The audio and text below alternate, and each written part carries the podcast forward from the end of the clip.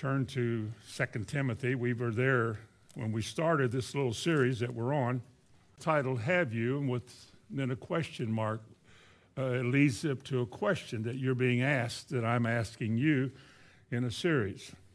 In 2 Timothy 2, it talks about, as we began with in verse 15, I think, that we are to study to show ourselves approved unto God, a workman that needeth not to be ashamed. When you add that with verses that teach us to learn about Him, then we are information gatherers, that God has things to show us. The things that God shows us are things we're supposed to do. As we do these things, we fulfill God's requirement for us to walk in His steps and be obedient and so forth. Now, the question that was asked is in light of all of that, have you? First of all, is the most necessary and important question you'll ever answer in this life, and it's have you been born again? If you've never been born again, you can be nothing more than religious or a church member. But none of those things make you born again. You must be born again. Now, we said a lot about that. I don't want to repeat all of it. Secondly, we said, Have you been baptized in water? Now, after the new birth, there's not a whole lot of emphasis is put on these other things. But I'm asking you the question Have you been baptized in water? Because you won't read anywhere in the New Testament that people were saved or born again without being baptized in water. The third thing we asked was the question the apostles asked disciples wherever they found them is Have you received the Holy Spirit? And we talked about that for three weeks. And so tonight, the question is have you joined yourself? Now, if you can answer those other three affirmatively, have you now joined yourself to a local assembly? Are you a part, a member of a local assembly somewhere where you live, obviously, because that's where you function from, that's where you work, that's where your home is, and it's where you do most everything you do is at home. So that's not much of a concern today about being a member of a local assembly because that's one thing that multitudes of Christians in any persuasion, whether, well, except for maybe Catholics, most all other religions, if you attend a church or your name is on a roll, that's good enough, whether you are functioning there or not. I remember once we had a congregational meeting back in the Christian church in Charlestown. We were having a actually in the middle of having a church split. And the side that was opposing us, uh, this is kind of childish to say all this, but it was, it was in a church of grown up people. The other side was contacting everybody that was on the church membership roll and asked them to come to town that week so they could vote. And some of them had moved away and hadn't been in church for years and years. But they were on the membership roll, so therefore they were entitled to vote in congregational meetings, and they wanted as many votes as they could get, which they didn't get. I don't know how anybody can be a Christian in this life and not be a part of a local body. Now, I know there are some exceptions to that. I know that. I know that there are people who may be in a nursing home, as one lady that, that I know, and, and she can't help herself or maybe you're married to somebody who doesn't even believe in, in God, or however that happened. There could be a lot of reasons. You could be somehow unable where you live to find any church. God saved you when you lived in Timbuktu and there was nothing there, but your husband doesn't see it the way you do, and or your wife maybe, and they don't want to move away from where they live because that's where mom and dad live, that's where we work, and that's where we grew up, and I don't want to leave. And there are a lot of reasons that people give as to why they can't be in a local assembly. But it has to be important because the Bible says, and trust me with this, the New Testament says so much about it, references the church and the body of Christ so much that we need to stop and pause in our learning and gathering of information being taught by the Lord and need to ask ourselves now, in light of this, where do I stand? Have I truly joined myself to a local congregation of believers where I am accepted and where I function, where I come and where I go, where I'm taught, and where I, where I support? Have I done that? And you need to ask yourself that because, again, a lot of people, they don't put any emphasis on that at all. Most people, as we'll see shortly here after a while, most people go wherever they want to go, when they want to go, if they want to go. They come and stay a while and see what's going on. They might like a sermon or a series and stay for that, and then eh, hear something they don't like and they go somewhere else. Because these, these people, while calling themselves Christians, and I'm not going to doubt that, but they are not committed to functioning in any particular local assembly. Now, God never called us to do that or think like that or be like that. That's not what we're supposed to do. If He saved us, He puts us somewhere because there's too much, again, in the, in the Bible about it. But I think most people really do observe, have in their mind, most Christians, not some, but most, have in their mind that membership in a local assembly is an option. You should, we ought to, but it's not necessary. And it's not necessary because they believe in two churches. There's the big church, which God would call his kingdom, and they know that when God saved them, he put them in that. And as far as the little church, the local church, well, even if I'm not a part of that, I know I'm still a part of the big one. So one's really necessary, this one isn't. And that's the mindset of most Christian people. It really is. Now, let's define what we're talking about when we talk about a local assembly, a local church. I think we all have an idea of what that is. The word church is mentioned 79 times in Scripture, usually by the word, it may be all the words, or ecclesia. And the word means an assembly. It's not a building, it's an assembly. We call going to church or the church, we look at a building and say, there's our church. Well, I think there's a German word from which we get our word church, but the biblical word for church is really assembly.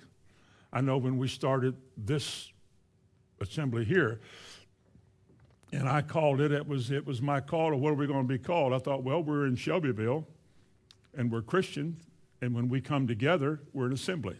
So Shelbyville Christian Assembly sounds scriptural to me, and so that's that's what we do, and that's what I believe.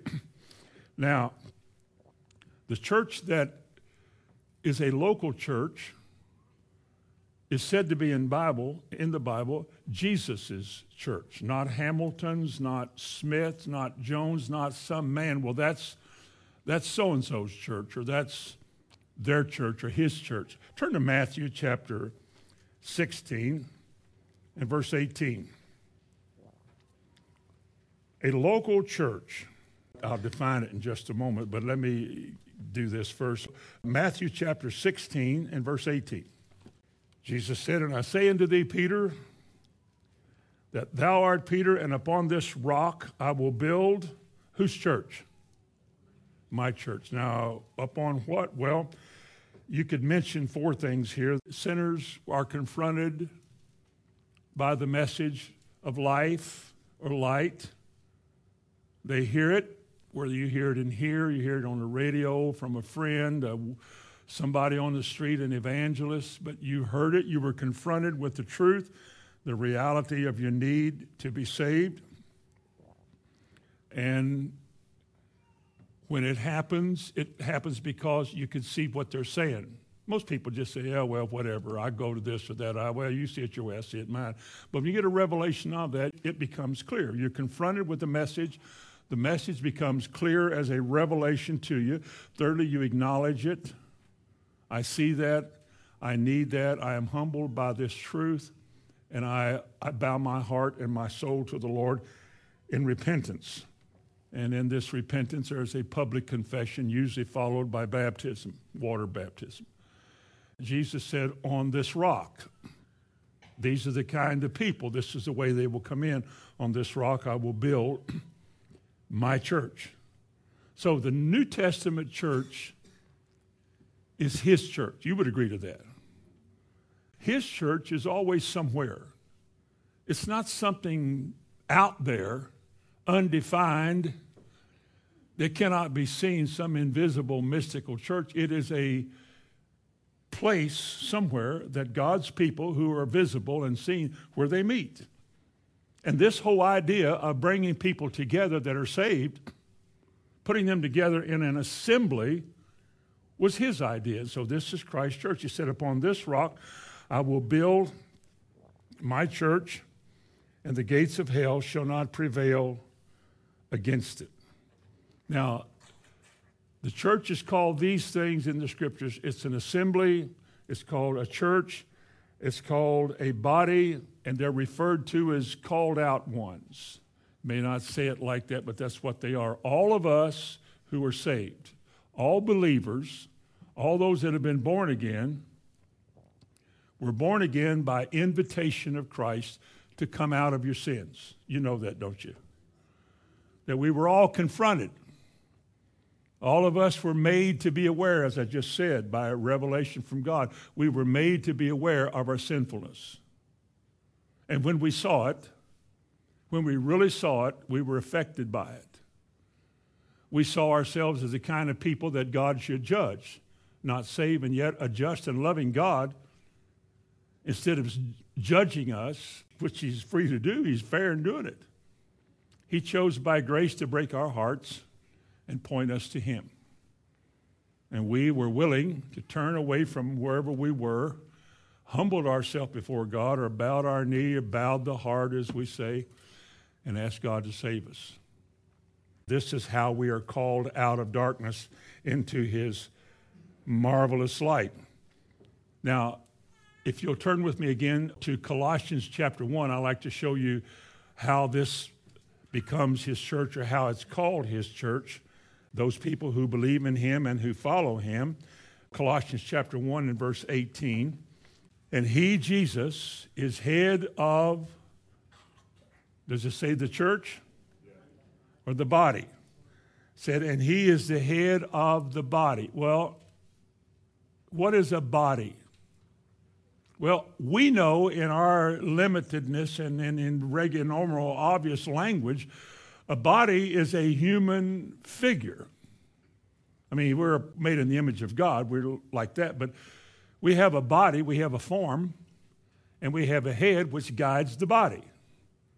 If you cut the head off, the body's dead. It won't do. I don't care how good or big or strong it looks. If you remove the head, there's nothing there. But when everything is well and whole, the head governs the body, and the body functions like the head tells it to. If we're corrupt, if we're unsaved, what's in our mind tells our body to do things. We, we tells us to cuss or steal or act foolish or expose ourselves or, or whatever uh, nasty or unclean thing that our mind tells us to do. Our body follows. Now think of this: God called a bunch of us together and we are likened into a body. And the head of this body is Christ. Now, if this body is as he wants it to be, then it will do what he wants it to do. Are you with me? None of us are a law unto themselves. Everybody has to have and I don't know where you find a whole congregation like this, but everybody in that assembly or that body has to have a personal commitment to the head to do what he wants. Otherwise, we're just another social gathering on this earth that does what seems right. That we vote on whether or not it's the right thing to do. We get together and we try to get the headiest people to make good decisions. Well, what do you think about this? And yet, the church is not like that. That's a man made thing. The other thing is the church is this is the way, walk ye in it. God opens our hearts, gives us a spirit of wisdom and revelation in the knowledge of Him. That's why we study. And when God gives us a revelation of the knowledge of Him, it becomes the only right way for us to live. Now, there are other ways that man devises that seem right, but there's only one right way, and that's God's way. Now, if we're not committed to that, then we're just another group of people calling ourselves a certain name church, meeting together, trying to improve ourselves, make ourselves better. And yet, I don't think God intended for man to ever do it that way. He says that when you come together, you take my yoke upon you and you learn of me. And you'll find that the way I am is the way I want you to be. So that as He is, so are we in this world. so that it's no longer I who live, but it's Christ who lives in me. Our lives begin to change. It doesn't happen overnight, it doesn't happen instantly. Remember, God saves sinners. And some of us were pretty rank. And I say that in shame. But some of us were just pretty, pretty rank. And God takes rank people and tests their hearts. He gives us a heart to receive what He says. And when we receive what He says, we'll be put to the test as to whether we really meant what we said. Do you really mean you'll follow Christ? Do you really mean that Jesus is your Lord and Savior? That's easy to say, but is He really? He'll, he'll teach you something and give you a way that He wants you to live, and then to see just how, how serious you are. Because churches aren't full of people who just respond like that to God. They draw back and they start whining and complaining. They get negative. Well, I don't believe in all that. What's he? Pre-? And, and instead of having a heart for God, they have a heart against God. Now, if you tell them that, they're going to throw rocks at you. I'm talking about God's people. I'm talking about God's church. His body, figuratively speaking, get this picture. Figuratively speaking, the way the head, which is Jesus, expresses himself on this earth is through his body. We are his hands and we are his feet. Hands are gifted with gifts and traits that exemplify Christ. He leads us in ways that he himself would do if he were walking in us, that's what he would do. And he gives us a chance to do that that way. So I, again, I can say it's no longer I who live, but it's Christ who lives in me. And when people ask you a reason of this hope that is within you, how are you so sure of tomorrow? Because He's sure of tomorrow. He's already in my tomorrows. Your whole mind, your mind becomes renewed. Your thinking changes. Everything comes in focus. It's a, it's a Christ centered life. That's what the church is about. That's what it's supposed to be. Colossians 1, verse 18. And he is the head of the body, comma, his so, would you agree with me tonight that when we talk about the body, we're talking about the church?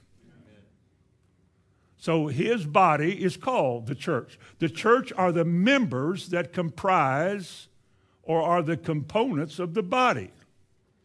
And the head has the right to tell its members to do whatever he wants them to do. Sometimes there are little things. He said, Well, he just made me a finger. Well, your finger, all I am is a fingernail. See, I'm not significant. I don't have, oh, but when your body itches, it loves that finger. Oh, oh, thank you so much. Because, see, it works together to please itself because the head instructs the members what he wants them to do. This is a picture of the church. This is his assembly. Look at verse 24. He says it again for his body's sake, which is what? The church. So I just want to establish that a New Testament church is called his body. It's called an assembly, a gathering of those who have had an experience, a common experience amongst us. We're all different. I mean, look at how different we are. But the one experience that we've had is the same for all of us. We have turned from sin to Christ. We're not perfect, so some, sometimes we mess up a little bit. But our hearts are driven to the Lord, and whenever we do repent, God is faithful and just to forgive us of our sins and turn us back around. That's why Jesus said, Look, as Christians, as my people, seek my kingdom first. My ways, my right ways, the king and his kingdom, seek that first. For you see, this is what a local church is supposed to do. A New Testament church is a local, it's a visible, it's an autonomous body. And we can test ourselves to see if we qualify here. Now, autonomous is a big, long word, which means self governing. We are not a satellite church under another church's oversight. We are not a church that rules other churches. We are not governed by some bigger something somewhere else or by some bishop or something in some other town or some other place. We are a local, visible, I see you, autonomous body. We are independent and controlled by no other, with Christ as our head, the only one we have to submit to, with its members, you and I, its members all being born again, properly baptized, being brought together by the Holy Spirit for the purpose of spiritual worship and observing of all the ordinances that God has for us. All this in the context of what the Bible teaches. This is what a New Testament church is. We have one goal, that's to do what God says. We have one aim in being here tonight, that's to learn what God said. Whether or not we do it depends on what's in your heart. If your heart belongs to Him, it may be difficult, it may take you a little longer than others, but you will do what He says because that's what Christians do. And if we are Christians and we are followers of Christ. See, there's a great misconception about the church. We are an autonomous body, we're visible, we are called out, we've been baptized. All of this is according to the biblical record. We've got God shows us, we do it. Oh, I see that, and we do it.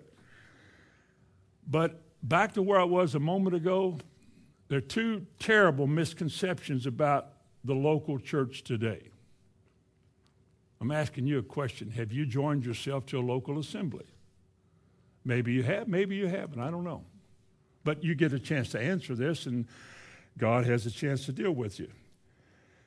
There are two churches in the minds of most people, there are two churches, and there are two memberships. I alluded to them earlier. I'm, I'm going to say this kindly. I think most all, I'm leaving room for a few, and I mean by a few, I mean barrel full here and a palm here. Most people believe in the big church. They are independent of their need for a local church because they believe, because their names are written in heaven, that their membership is in heaven. It can't be nullified by anything on this earth. And because they are attached to some heavenly body up there, the local church is an option. They can go if they want to. They can go when they want to. They can go as they feel like they should. But their membership is in this unseen, undefined heavenly church. They can't explain it to you. But they will say, like, well, I know I'm saved. I don't go anywhere, but I know I'm saved. Well, they know they're saved. They say because they can read in the Bible that if you do this, this, and this, then you'll be saved. But there's a lot of people that have done this, this, and this. And Jesus said to them, I never knew you. So there's far more than just reading and acknowledging something in the Bible as so and then assuming that you are what it says. Because God holds us to living a life. I mean, there's a way we must live, there's a plow we must put our hands to. The plow doesn't save me. Reading the Bible doesn't save me. I'm saved by grace through faith. You can't take that away from me. But I hold to the fact that if you are saved, then your light will truly shine and others will see it. And you'll be different than anybody. You'll be different than other people because you'll be much different than you used to be. But you do belong to a local assembly because, again, a lot of folks say, well, I belong to the big church. They go to any church they want to, if they want to go, when they want to, because they, they see themselves that, you know, I'm saved, therefore I, it's not necessary to be in a church. Now, maybe I'm not talking to any of you here, but I guarantee you, from my last 40 years' experience and where I've been and people I have known and attitudes I have observed, and as a pastor, I've seen this. There's far more people that had that attitude who left than are here tonight. Four to one, five to one. People just go around like they can go where they want to, if they want to, when they want to, regardless of who accepts them. If you want to move from Timbuktu and go to church down here in Clawhammer, all you have to do is just move down here and go to church, find you a seat, and bless God you're here. Now you're here. And therefore you have to you have to take the oversight of me and you have to give an account for, for me. And, and if you don't, then I'll go some other church. They're bound to nothing, they're committed to nothing. And Well, again, I know a little bit about what I'm talking about, having done this for most now about half of my life. And I know that people have this attitude, and it all goes back to their idea of what a local church is. It's just not necessary. It would be good, you should, you meet your friends there, but as far as salvation or being right with the Lord, or it's really not important. And I'm not saying that if you're not in this church or in any other church that you're not saved. I'm just saying that if you are saved, God will put you somewhere. If you can. I mean, I, again, I said there are exceptions, and there's probably some I haven't thought of, but He will put you somewhere. But a lot of people think that the local church is just an option. They belong to the big church. I know God saved me, and I know I'm His, and therefore, don't tell me I have to go anywhere. Because if I don't ever go to any church, I know where my name is, I know where I'm going. I don't know how, who taught them that or how that was taught. I think I believed the same way at one time. But then a, a closer examination of the New Testament, though, you begin to see that a New Testament church is a local assembly. And for me, it's not an option. I can't speak for you all. But for me, it's necessary. I need to be here. This is where God set me. This is where God placed me. I did not move here to try this. I moved here because this is where the Lord brought me. And because He brought me here, then this is where I will be. When the doors are open, if I'm in town, I'll be here because this is where I belong. I'm a part of this. I'm connected with you. I have no right to determine if I'll go or if I won't go. I will go because I belong. That's the way it is. So you see, a, a lot of people do not see it that way. Therefore, there is a lack of commitment.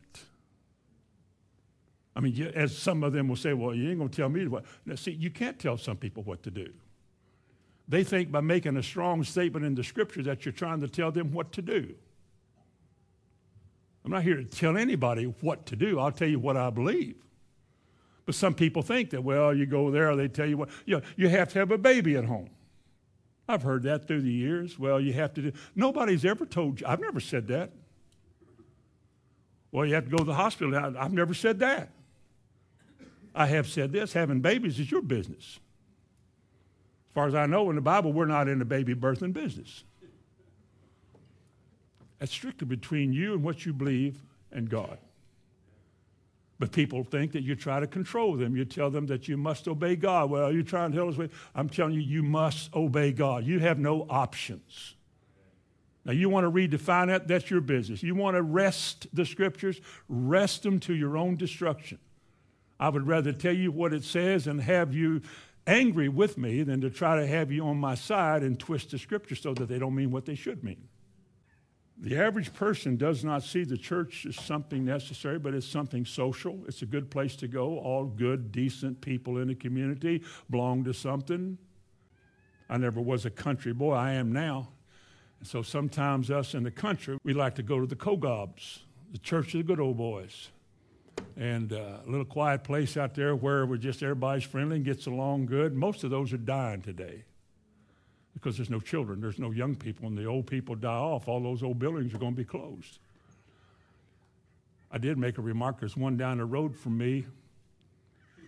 I would love to have a Sunday night service. Y'all not welcome to come, but I'd love to have a, a Sunday night service there if they're going to close it down someday. Because I'm sure there are times in the past history that some, some good stuff was in that place. Somebody said some really good things, and it's a shame for that all to go away. But that's God's business too, it isn't mine. But a local church, for most people, is not a place where you can come if you please, when you please, and how you please. You're not free to do that. None of you have that right. If God puts you somewhere, you belong there. You can visit other places, obviously. If you're somewhere else you want to go, obviously but I'm talking about your church home.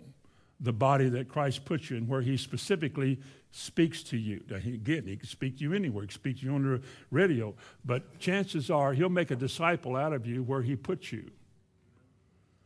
Now, a lot of people might have gone to a church they thought was, you know, that God put me in this church and set me here. And, and week after week, they're told that the Bible isn't true and that God doesn't do what he says and that, you know, baptism of Spirit's not for today. And they start saying a lot of those things and they just kill everybody's faith. I wouldn't say you'd sit there and listen to that every week because I'm not sure God would send you to a place like that. And it would remain for you to find out where you should. And then when you decide, when God shows you where He wants you to go, you go to that pastor and you tell him you're leaving and you tell him why. I don't know how you speak the truth in love in, in this time. It, there's nothing wrong with us being bold with the truth. And if you don't agree with something, then you go in private to that person you don't agree with and you share it with them. You might be wrong, you might be right. But that's how we do it because we're mature and we're growing up and so forth. But how you view the church, whether it's the big church in the sky, the mystical church that you're a part of, or the local assembly, of how vital it is to your personal growth and well being, how you view that is going to determine the kind of attitude that you have and have a whole lot to do with how you do in this life and how you fare, whether you prosper or you don't prosper, whether you do well or you don't do well. I think there's a reward to being where you should be. That God doesn't put you anywhere to make it decline in your life. He puts you somewhere you can grow. G R O, capital W, grow. And that's what we should be about. Now, where do we get these ideas and these views of two churches at? Well, let me share that briefly uh, with you. Historically, the Catholic view, the view that the Catholic Church has had down through the centuries, was that the, the church was a universal, visible church. That they related, they equated the church to the kingdom of God. And if you're in the kingdom of God, then you're in the Catholic Church. Because outside the Catholic Church is to be outside of God's kingdom. Now, God uses the word kingdom. We're talking about that big church in heaven. God does have a kingdom. You know that, don't you? We are to strive to enter into that kingdom. And yet, that same kingdom is within us. And we are to live in such a way, as Luke 17 says, that we inherit that kingdom. Maybe we'll turn to that in a minute. But the word kingdom is a great big word in the Bible. But the Catholics equated the word kingdom with the church. And they said there's no salvation outside the Catholic Church because outside the Catholic Church, if you're outside the Catholic Church, then you're outside of the kingdom of God. And they are the church, so the Catholic Church, the Catholics believed that they were God's kingdom.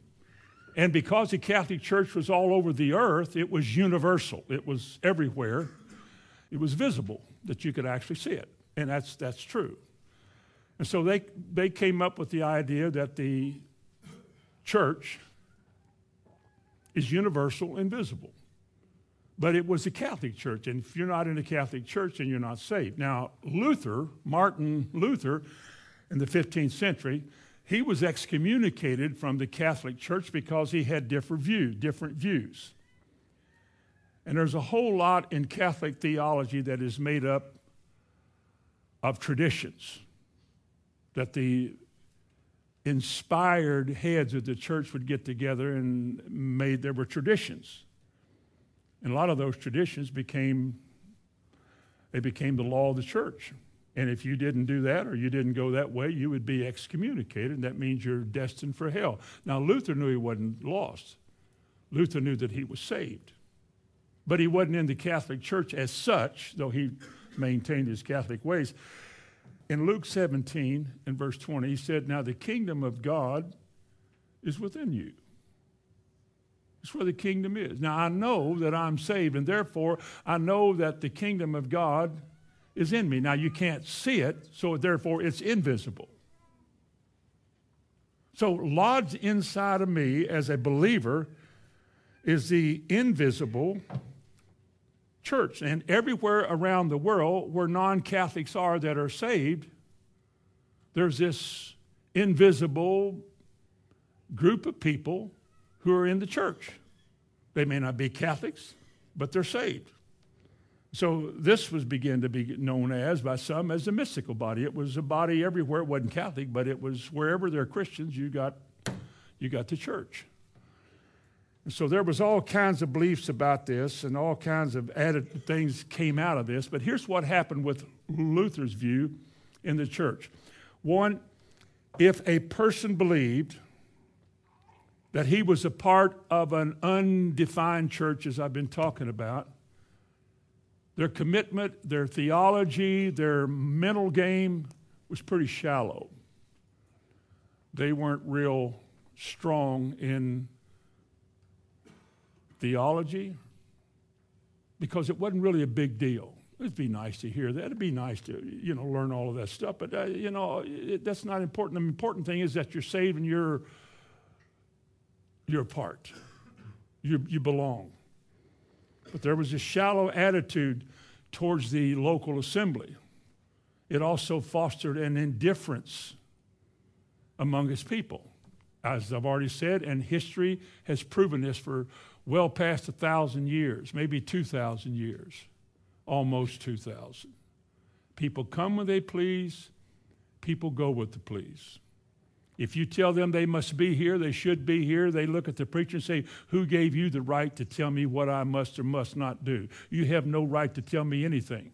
But if the preacher whom they pay is not here, they tell him, You are supposed to be here. Because when the preacher signed on in that shallow system, that man made meaningless system called the local church, as it's through history has been watered down to nothing. They go hire them a preacher. They tell him what he's supposed to do visit our church. Here's your facilities. Here's the parsonage, and here's your office, and here's the perks. We'll give you your health insurance. We'll pay that.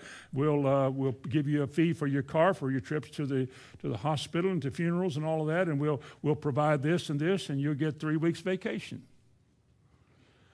Now, nobody in this room can deny that if anybody's offended by this, but that man is a hireling. He is an employee of a system that God did not design.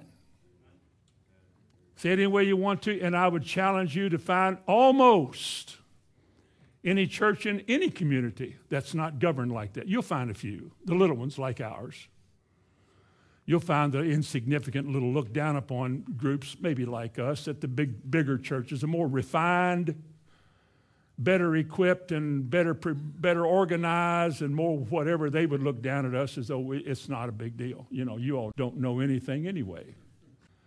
Luther's theology, and I don't want to blame him for this, but this, this is kind of the way it became because I've been here long enough. I've been a Christian long enough to know this.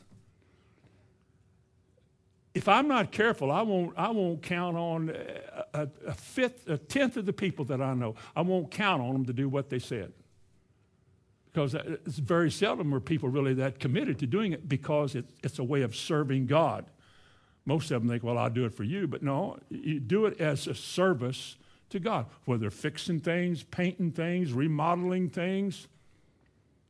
You're not doing God a favor by being here tonight. God didn't say, Oh, you came. so, hey, angels, he's here tonight. He doesn't do that. Before you ever got here, God knew all about this. The word that you're going to hear has already been planned. How you listen to it tonight it was already known. If you don't need this tonight, if this is not a vital, important part of your life, you will take it for granted and you'll listen to it casually and you'll walk out that door feeling like if you don't want to do that, you don't have to because you're not committed. Now, see, I'm not talking to y'all tonight. I'm talking to whoever. I can't point to that because my buddies or friends are out there. I'm just saying that Christian people have been so affected down through the centuries by grandparents, parents, friends in churches, Sunday school classes, all these things that we've been a part of. And, and you're free to come and go as you please. Everybody's free to come and go as they please except the preacher. And he is paid to be here, he is paid to preach. And I can tell you this from a bunch of them that I know. I'll let you in on a little secret. Most of them aren't really that concerned if whether or not they're saying is what they're going to preach on is inspired or not, as long as people like it. As long as they're pleased with his delivery and with his words. And you feel good about yourself. Most people like that.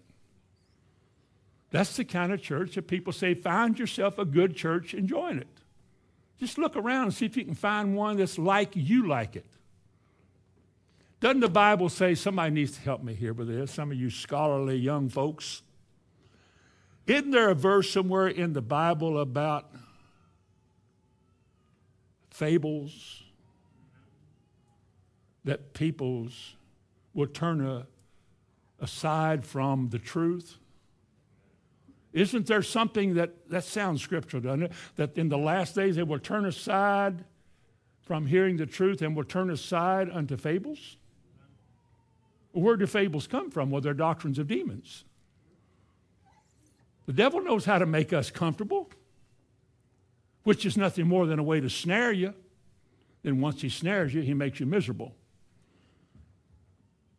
He tells you not to go to church, you don't have to go, and then when you do stay home, he condemns you for going, for not going. You can't win. And if you do decide you're going to go back to church, he starts calling you a hypocrite. So when you get there, you won't do nothing but sit anyway and feel bad. The devil's a master deceiver. But if you're not taught that, you'll never know that. And if we're not taught, what do we, what do, we do? What do we become? What happens to us if we only go to church and hear stories? I'm not asking you to respond. I'm just saying, what happens to the people? I mean, what happens if I never know any more about God than I know now? What happens if you leave me with what I think and what I assume to be true and tell me, well, that's all right. Everybody's got his own way of living. You know, everybody's, we're all going the same place anyway. What, what if you just leave me with that? What's going to happen to me on Judgment Day? Not only will I be able to say to him, I never knew you, you never affected my life, I was never convicted by you. The messenger you sent was so concerned about how well he was received and whether or not he can keep his job that he just told me things that I was pleased to hear and not things I needed to hear. And a lot of people are going to go to the end of their life. I'm sure my dad. My dad died, he's a young man. He's way younger than I am.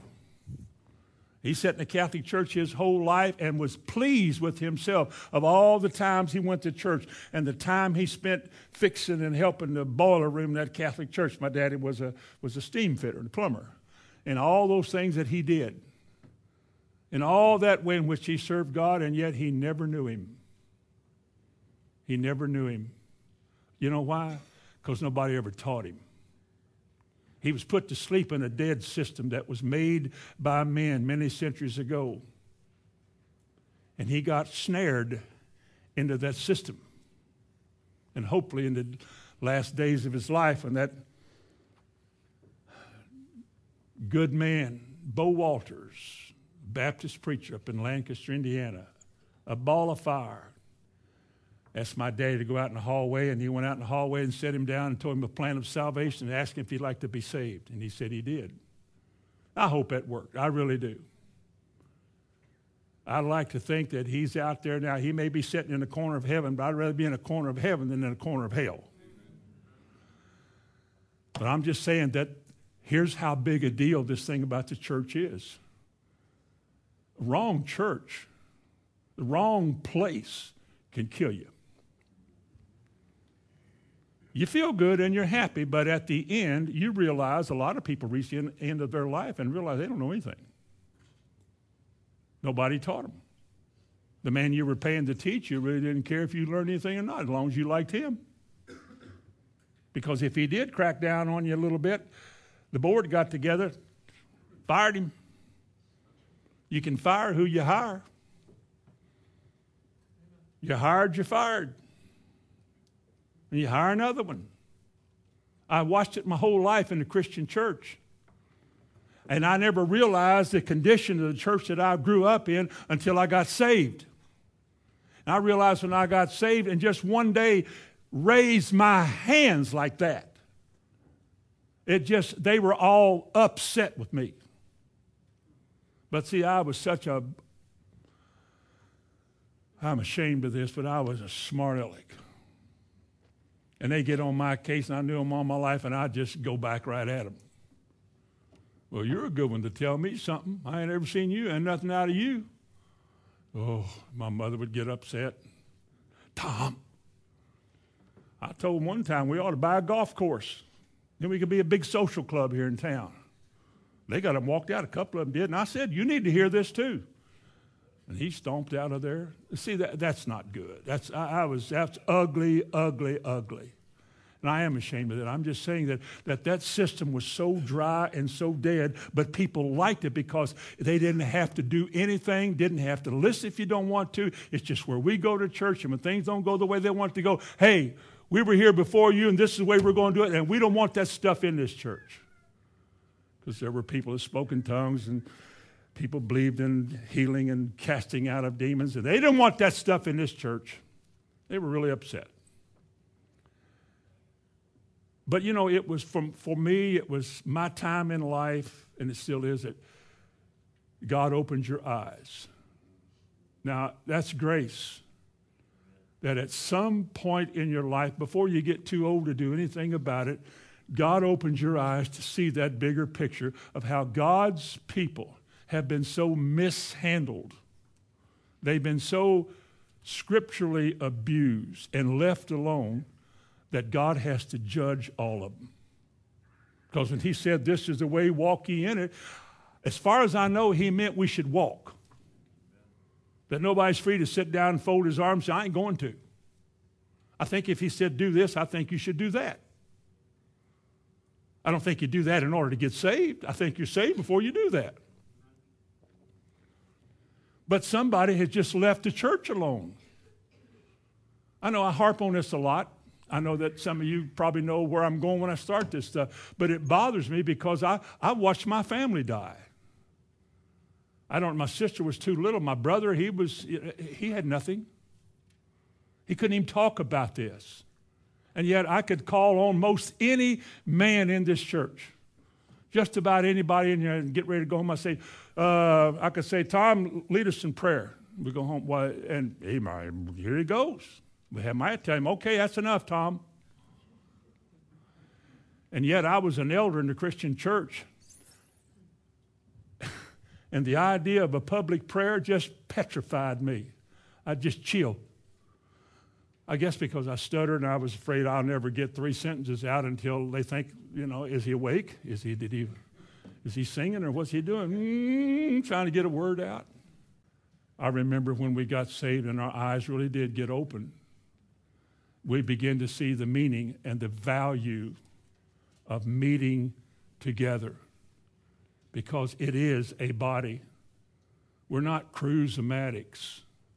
We don't just go when we please, where we please, if we please, but we puts us somewhere together and we learn to make this adjustment, how we learn to fit in together, living stones that are being put together. A house that Paul spoke is being built together into a habitation of God that things have to be refined and cleaned up and, and some work has to be done on us, but, but God's going to do that with some people. If I tell you this, that some people are really going to conform to his image, would you believe that? Some are. It's in their heart. They come to church wanting to hear more. They struggle with the weaknesses in their life and they just detest and despise the fact that they would do that. And they want to be challenged. And yet there are some, now I don't mean this for about wrong, my little, my little grandkids, because I got 32 of them.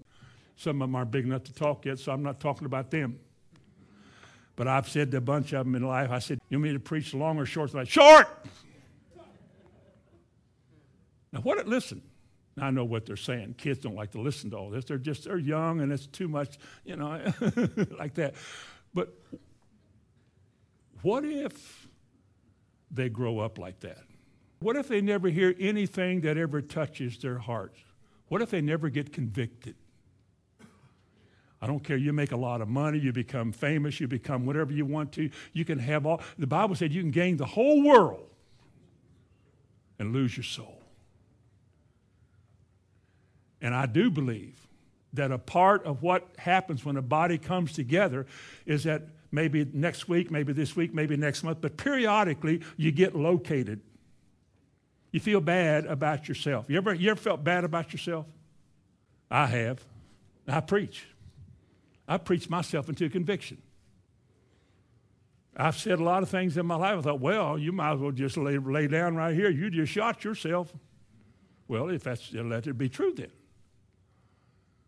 But sometimes a word is like an, uh, an arrow, and it has a purpose, it has a design. When God let the thing go, its design was to pierce to the, uh, to the uh, uh, divide. Um, and the, the Bible says something about the word of God being a, a sharp. That's it. That's the one. A sharp two-edged sword. what does it do? divides asunder. It splits in two and makes a distinction in your life, your personal life, between what is spiritual and what is not. You ever been there? Have you ever felt convicted by a lack, a deficiency, or an ineptness in your life? Sure, you have. What's the purpose of that? The preacher wants you to have pain. No. No, the preacher wants to see just how far he can go without being fired. No. Thank God I can't be fired. But I don't think I can. I probably could be if, I, if it came to that. But God wants to locate you, make you aware of what you're not and who you are, and then command a change. Now, the reason this happens, and we'll get into this more next week, the reason this happens is because somebody was sent to tell you what you heard. Not somebody necessarily eloquent or refined or, or uppity or snooty or anything else, but just somebody that has a call. And when God speaks a little sentence every now and then, it's not a part of the sermon. You speak that out, and somebody goes, Ugh. She said, Did you tell him I was coming? No, did you tell him I was coming? No. It's just God's way of dealing with us. And to me, the most obvious place for God to do that is when He brings us together as an assembly. We're only here for an hour or so. We're not here a long time. We only have a brief opportunity twice in a week, and all of the many hours of a week God brings us together because that's what His church does. His church comes together. And He takes out of us that independent attitude. He reduces us down to what we are sinners saved by grace. We have no right to tell Him what to do, we have no right to change anything He told us to do. The only right we have is to respond and say yes to Jesus. But you compare that with people who say there is there's no law but love, no pastor but Jesus, no membership except in the big church. God would call those people lawless, iniquitous. They are a law unto themselves. They think they know more than God does. And if you tell them things that they need to hear, that they don't like to hear, their answer is usually, well, that's just your opinion. These people usually fail to see the authority of the church. This is a little headier. But turn to Matthew 18 for just a moment. This is probably a little heady. I won't make it that way, but it probably is to study it. Matthew chapter 18 and verse 15. I don't know how many people see the authority of the church because, again, how could somebody that you hire to preach two sermons, bury the old folks, marry the young ones, balance the budget, and direct the choir. That was in the Christian church. A man is hired to do all of that. That's the authority that he's given to do, but he has no authority outside of that. And yet, here's what the New Testament church's authority is said to be Matthew 18 And verse 15 Moreover, if thy brother shall trespass against thee, go and tell him his fault between thee and him alone. If he shall hear thee, thou hast gained thy brother. Now we're talking here about a body, the church. But if he's ornery and he won't hear you, then take with you one or two more that in the mouth of two or three witnesses every word may be established. That way, just two of you, he could say, Well, I didn't say that. And you, well, yes, you did. But if you got a witness there who can say, Yeah, you did say that. Yes, he did say that. So you take two or three. Verse 17, and if he, if he shall neglect to hear them, tell it to whom? That's our life. This is our week right here. We prepare for this coming together. We prepare for Sunday morning. This, our whole week is planned around it. This is the particular moment that all of our attention is focused on God. This is the time that we have set aside in our lives by choice to come together to hear the Word. And we pray that we will hear the Word and not just something that is not the word. But he said, if he will neglect to hear them, tell it to the whole church. But if he neglect to hear the church, then let him be unto you as a heathen and a publican. And these are the people that in Paul wrote in 1 Corinthians 6 that we separate ourselves from. We have nothing to do with these kind of people. If people in the church don't want to do what God says, then stay away from them. Leave them alone. That's what he said. Now, we don't do that because, again, we, we have a different view of how loving we ought to be in spite of what God says.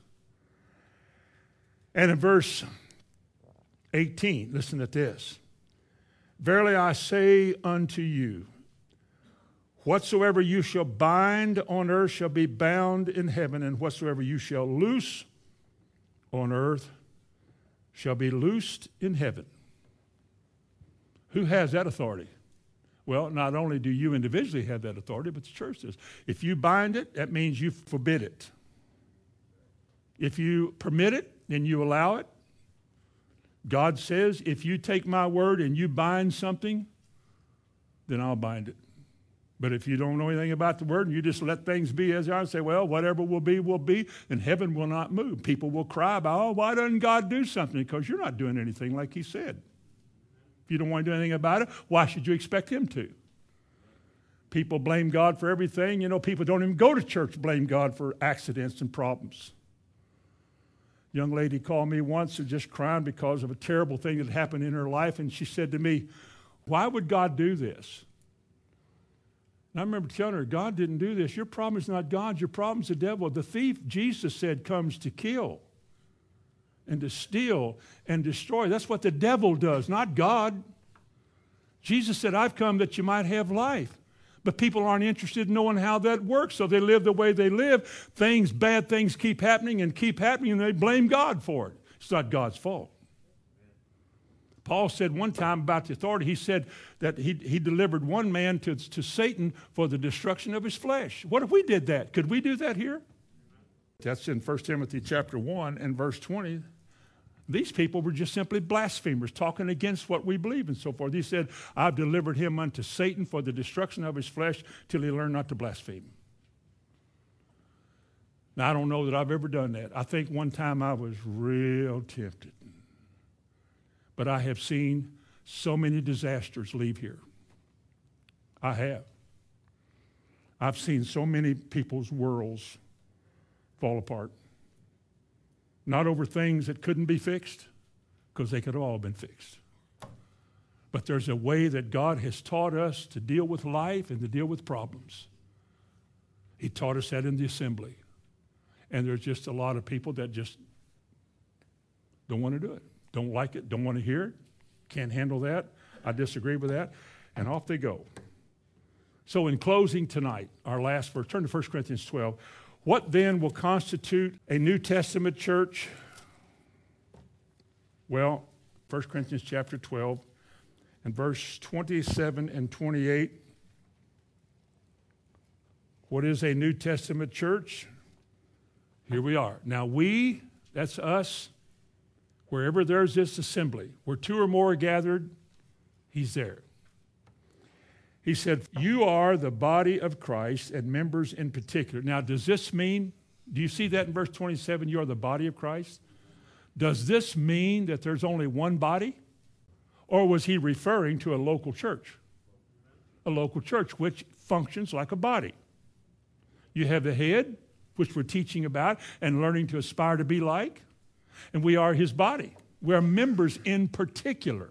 Verse 27 you are the body of Christ and members in particular. And God has set some, verse 28, in the church, and He tells, shows you there the kind of gift, the giftings, the certain different kinds of anointings He puts on certain and different people to do certain and different things. Because it's His church. Could God put an apostle in a church? Could He put a prophet in a church? Could He put a pastor in a church? You don't even have a church without a pastor. Ooh, that's next week. Ooh. Make sure you come. Amen. If we are the body of Christ and members in particular, and God has set some in the church, as he said in verse 28, then we realize again that the, the term body of Christ is a metaphor which uses a human body to show that the church is a body, that it has members, it's a living organism, and these members, in right relationship with each other, function on the behalf of pleasing the head. That's what a New Testament church is. That's what we're supposed to be. If all the pieces of the last 31 years here, if the 31 years in this place, uh, not all of you been here that long, but forever, how long you have been here, if all the things that God has specifically designed for you to hear have been heard, and if you have taken to heart the things you have heard in order to understand them. Remember Matthew 13, the sower and the seed understandeth not? When the seed gets sown, it's sown on everybody. Only God knows what kind of heart you got, what kind of soil you have. I don't but the word is sown. And for those who hear it and deal with it and won't let it escape, and they ask themselves a hard question now, is this me? And if it is, am I doomed or is this word designed to rescue me? What can I do? How do I respond?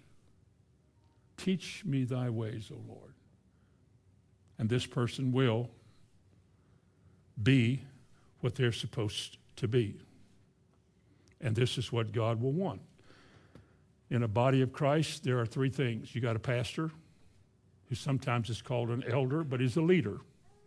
You don't have a New Testament church without that. It was necessary in the beginning that when there were so many people, they couldn't meet in one place, they met in homes. You had a group over here in this house. You had a group over here in that house. They didn't have any big buildings they could rent. And they had a group over here and a group over there. And these apostles appointed elders, didn't they? They founded the most spiritual men.